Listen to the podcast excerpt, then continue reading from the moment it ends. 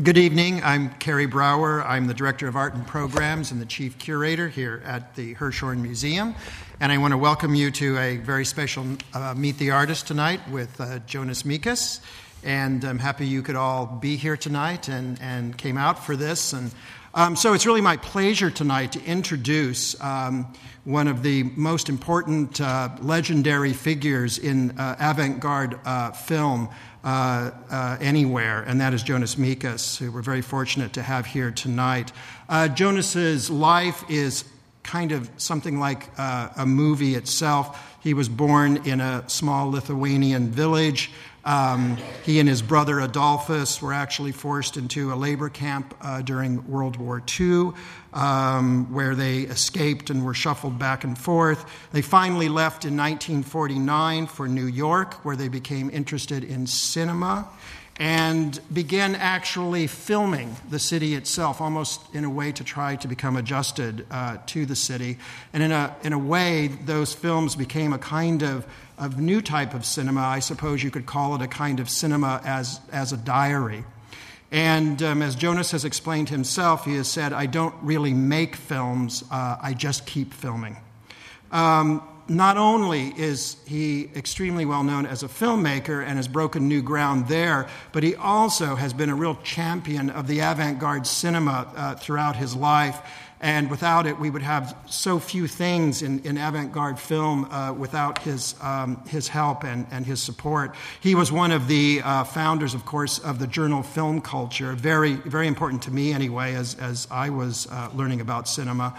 Um, he taught Andy Warhol how to use uh, a film camera, and he was one of the visionary artists who helped fa- uh, found uh, the New York Anthology Film Archives, along with people like Stan Brakhage and Peter Kubelka. Um, he still serves, by the way, as the artistic director of the Anthology uh, Film Archives. And he's uh, a major force behind the preservation of film, which, as you all know, is quite threatened uh, uh nowadays and really needs, we need to really preserve this medium.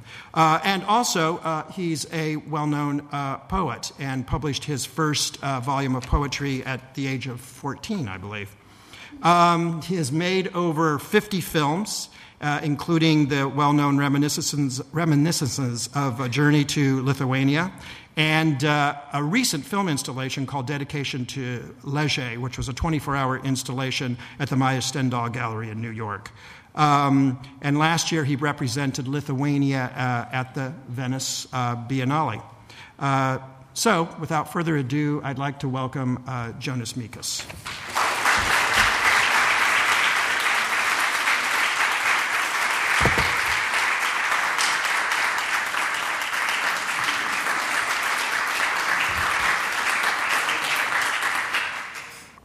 Good evening. Good to have you all here. I have no idea what I'm going to do here. I thought there will be a film shown, I will introduce it, and I will answer some questions. But uh, now I discover that I am the sole entertainer. So, uh, I will entertain you my own way. Uh, in a way, everything is entertainment entertainment. I have nothing against entertainment. They say, oh, art, avant garde film, art, purity, purity, purity.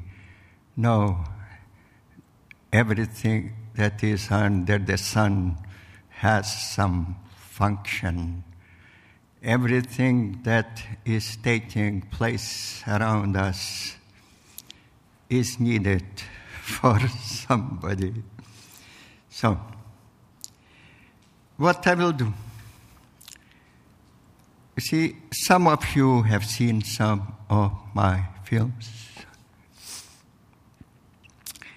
Uh, but I do some other things, as you just heard. and you don't know much about that other part of me. So maybe I will try to somehow show, uh, reveal, uh, share with you some of those other parts of myself huh? uh, in a limited kind of way. So I will start by reading a by reading something. I began in Lithuania as a poet, but to write poetry, you can write it really only in your own language, because language is a very subtle instrument. It's a very, very subtle you cannot write poetry in an adopted language. I don't really know a case. I do not really know a case. Paul Celan, I think he, uh, uh, he was, uh, had, uh, his German language was already in his childhood, so he could write in German. But there are no, no really good cases in poetry. There are some in prose, like Joseph Conrad, Polish somebody who spent childhood in Poland and then he became an English So, when what I am going to read is not poetry, I write letters. I write letters to my friends. And I will maybe read some of those letters. end of the year letter to friends. 11:30 at night this 23rd of December. Tomorrow my birthday. Message from Stan Stan Brakhage. Message from Stan on phone. Cancer is terminal. That's what they call it quote, they quit, gave up, cancer to spread. Doctors won't operate. Quote, closed. Message from Fred Camper Stan broke, no money to pay doctors, hospitals. Walked to Anthology, snowing lightly. Paul Morrissey came, leg stiff, arthritis, hopped up and down the stairs on one leg in a funny way. What else is bad? Eight Palestinians killed. Small type, page 16. Last night we stayed till 1 in the morning. Anthology's Christmas party. Now it's late the day gone by, Pip, Julius, Fabiano drinking at Dempsey's, reviewing the year, not thinking about the horrors, trying to be positive, but I am very skeptical about it all. The world is so bad. I mean, the people, the whites, the Jews, the Muslims, Africans, Mexicans, Russians, all bad, bad, bad. I am innocent, I said last night. I only hurt some small animals as a child, but I have asked their forgiveness so many times now, so many times. I have even cried, remembering what I did to baby crows frogs. I think they have forgiven me. So I am innocent. I don't think I have done any real bad thing in my mature, grown up life. I really feel so. I don't even know how to get angry or shout. It always shocked me it shocks me when I hear high, angry voices. No, no, no. I don't understand any of it. No, I don't. I don't. But tomorrow is my birthday, and I should feel more grown up, especially at my age. I should know more about the real ways of this world, but I don't. The world passed me by. I missed it. I only heard noise and I saw blood in newspapers and salesmen on TV selling things I have no use for. I only own two pairs of pants, some shirts, ran out of socks last week. So, where am I? The ultimate failure, according to the statistics and evaluations of real life authorities in Terra Anno 2002, just before my birthday, which is tomorrow, same as Joseph Cornell's and Louise Bourgeois. Happy birthday, Joseph, and share Louise. Next day, we all had a lot of music and dance and wine at Anthology. And the Indians the Utah nation came and blessed the avant garde. They never did that for Hollywood. And the Bear Boy sang a Utah nation song in our honor, and the snow was still falling outside. Day after, espresso with Raymond, more bad news Robert Hurt uh, just moved out of his Bleecker Street place. His leg hurts too much, cannot be operated, heart too weak. Moved into a room with an elevator, now looking at a great, at, at looking at New York through a 20th floor window. A great view, he said and Dodo is very, very depressed. She said so on phone, very depressed. Quote, I know that I am because my little dog recognizes me, said Gertrude Stein. It's on my wall. That's that much for all the philosophy of being. Peter is in Brazil. He hates Christmas in Vienna, the shopping. And P. Adams still doesn't drink.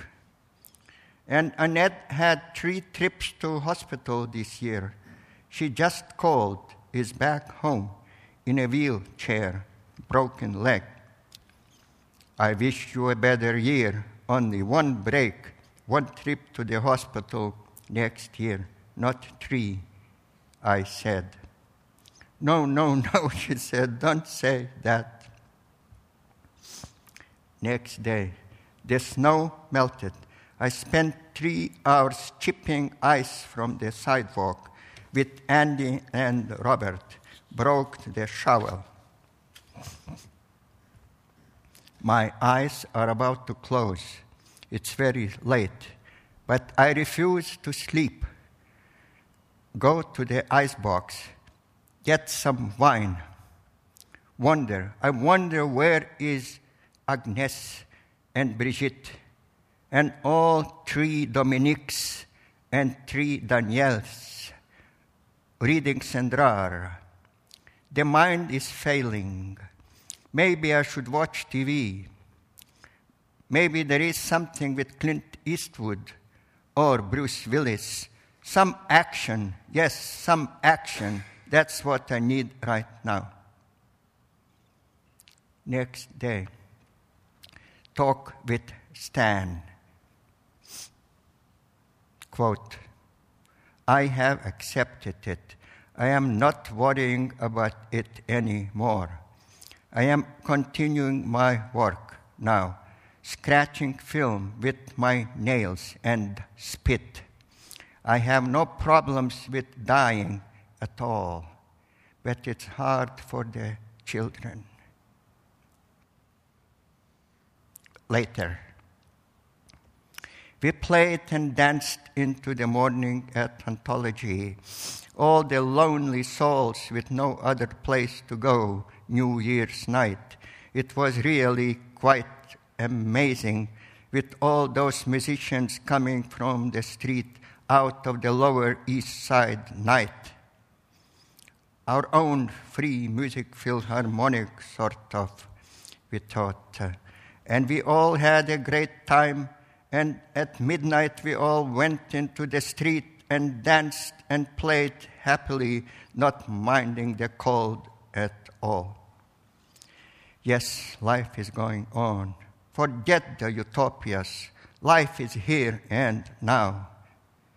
I suddenly wonder where is harmony tonight? Harmony, Korine. What crazy fantasies are fluttering around his amazing head? Sebastian just called from somewhere in China, somewhere near Burma and Tibet. Quote, Have you tried any dog meat yet? I asked. No, he said, and I'm not sure I will. You know, how they kill the dogs here in the markets, in the bags with knives. They stab them in the bags, and you will never hear a more terrible, bloody cry like that of the dog dying, stabbed, bagged, helpless. I don't know how I managed to take it, he said. Next day, Pip came back, visited Stan in bed all the time, too weak. They, to- they told me I should self hypnotize myself, said Stan, and face the cancer cells and kill them which I did. I mean, it's no big deal for me to go into that kind of state. I have done it all my life, working on my films. So I faced them. I saw them, the cancer cells. And I saw they were so beautiful. I couldn't kill them. No, said Stan. Later, Peter calls from Vienna, just back from Brazil. They still kill Indians there, even now. The gold diggers do, and then the diggers are killed by the gold merchants. I'm resigning from the human race, she said.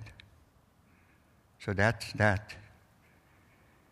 But this, this doesn't mean I'm giving up in what all those before me, before us, those who were foolish like me, and some of you, of us, believed in and worked hard to preserve in order that the city wouldn't be destroyed by gods. That is as long as there is at least one who believes in the not believable, in short, in poetry. Something from July 1995.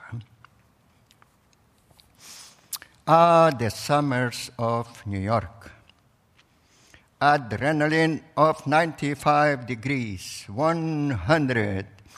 Happy I walk the streets of New York, of the new world, panicking about the next bill on top of all the others. Banks, Fort Lee, and the Fluxus artists of last October still not paid. I don't open Jackson Mac Low's letters. Ah, I need it all. It drives me mad and keeps me going.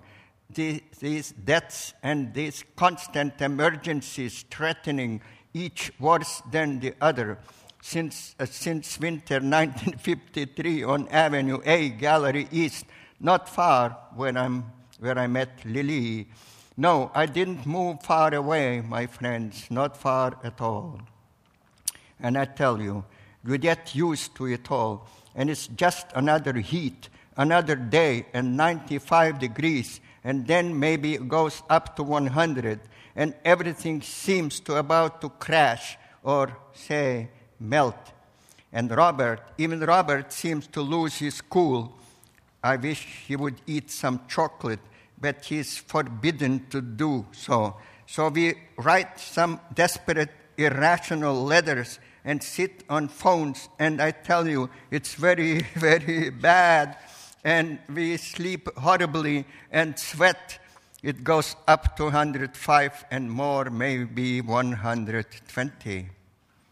Ah, no end to our summer heat. But that's adrenal- adrenaline we need to live. It's our way of living, it seems. And if, uh, imagine suddenly everything would get normal and uh, cool, and suddenly no angry calls and threats to turn off electricity and phones and close the Fort Lee vault, and Nat West three months behind payments by now.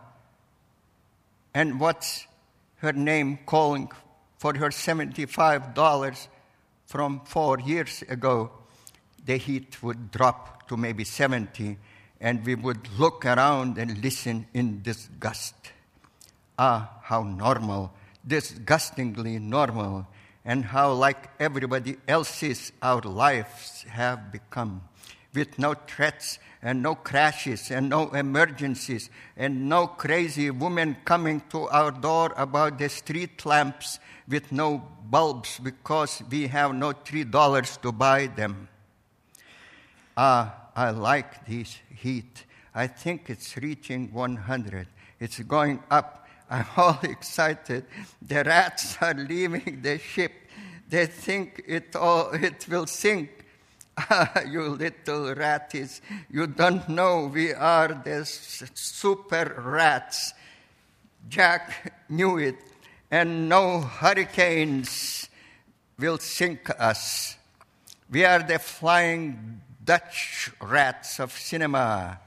It's in our blood the disasters, shipwrecks, and super heats and constant sinkings. It's our very nature.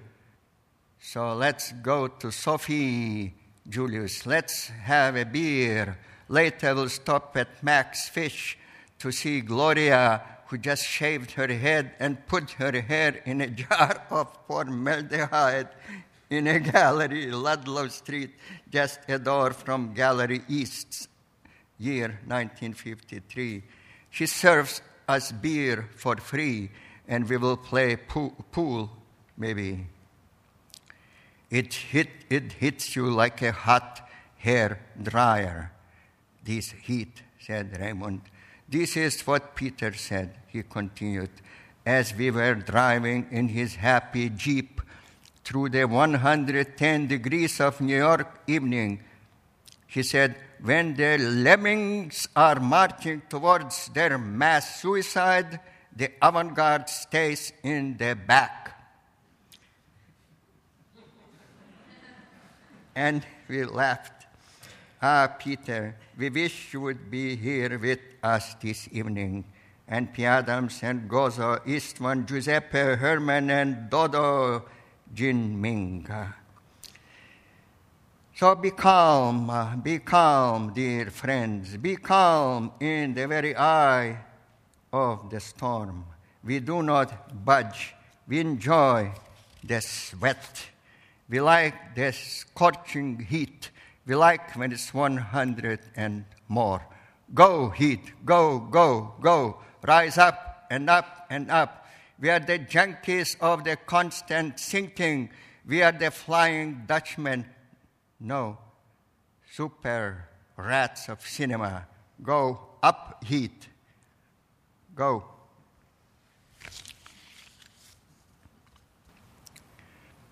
I am a filmmaker and a poet. I'm a huge image projector. I make up in my mind, or is it in my heart, images all the time. We all do that. We are all image makers. We all make them all the time. And we send them, we project them into the minds and hearts of our contemporaries. Because, according to the quantum mechanics and all old religions, religious religion systems, and all poets, and Billie Holiday, who is singing now on radio as I'm writing this down on my old deluxe typewriter, we are all connected. No man is an island. Some images I pick up from the real quotation marks world, and I film them. Some others come from much deeper, and I do not have any control of them.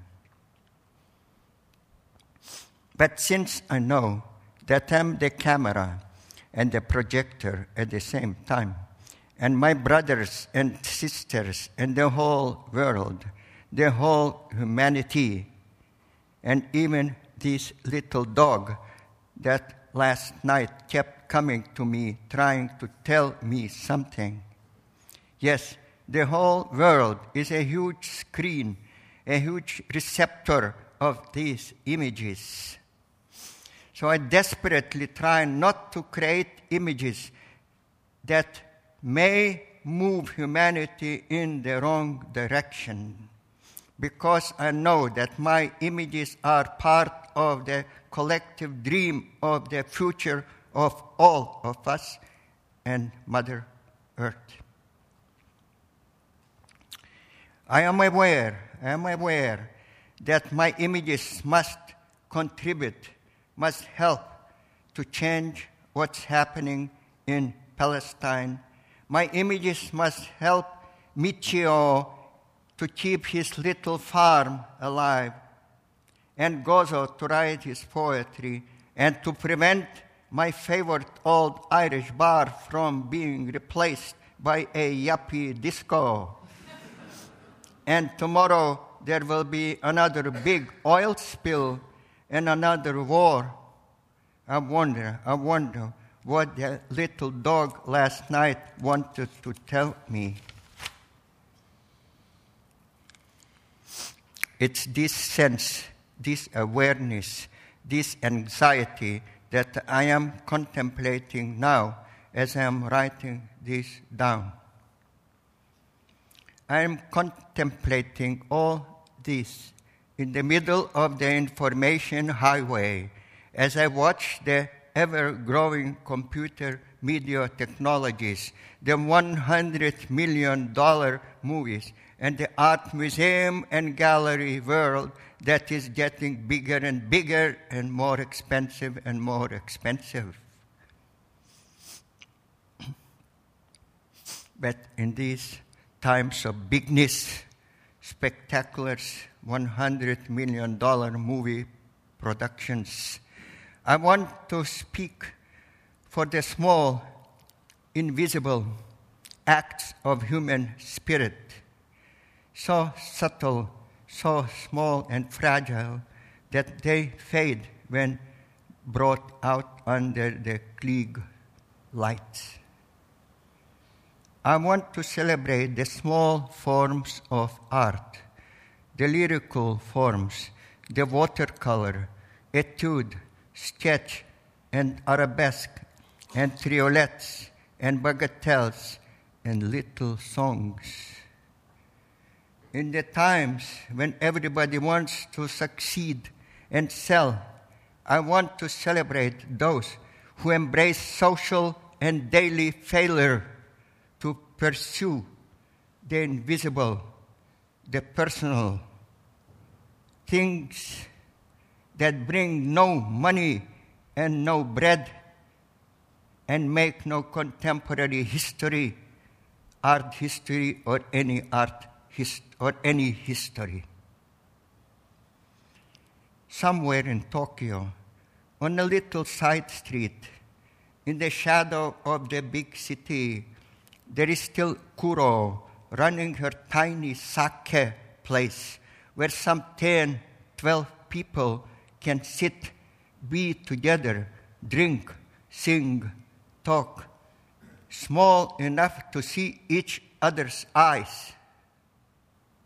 I am a microcosm, a DNA of humanity where one human can still have a direct, close contact with another in a ritual of being together. Somewhere, not far from Orvieto, the family of Broccoloni, Broccoloni still makes the same wine, Canaiola di Marta, ruby red wine, which Michelangelo used to drink.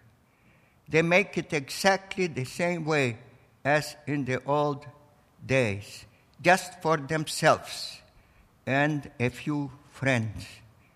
No big industry, no big money. And drank it, and I thought I understood Michael uh, Michelangelo for the first time.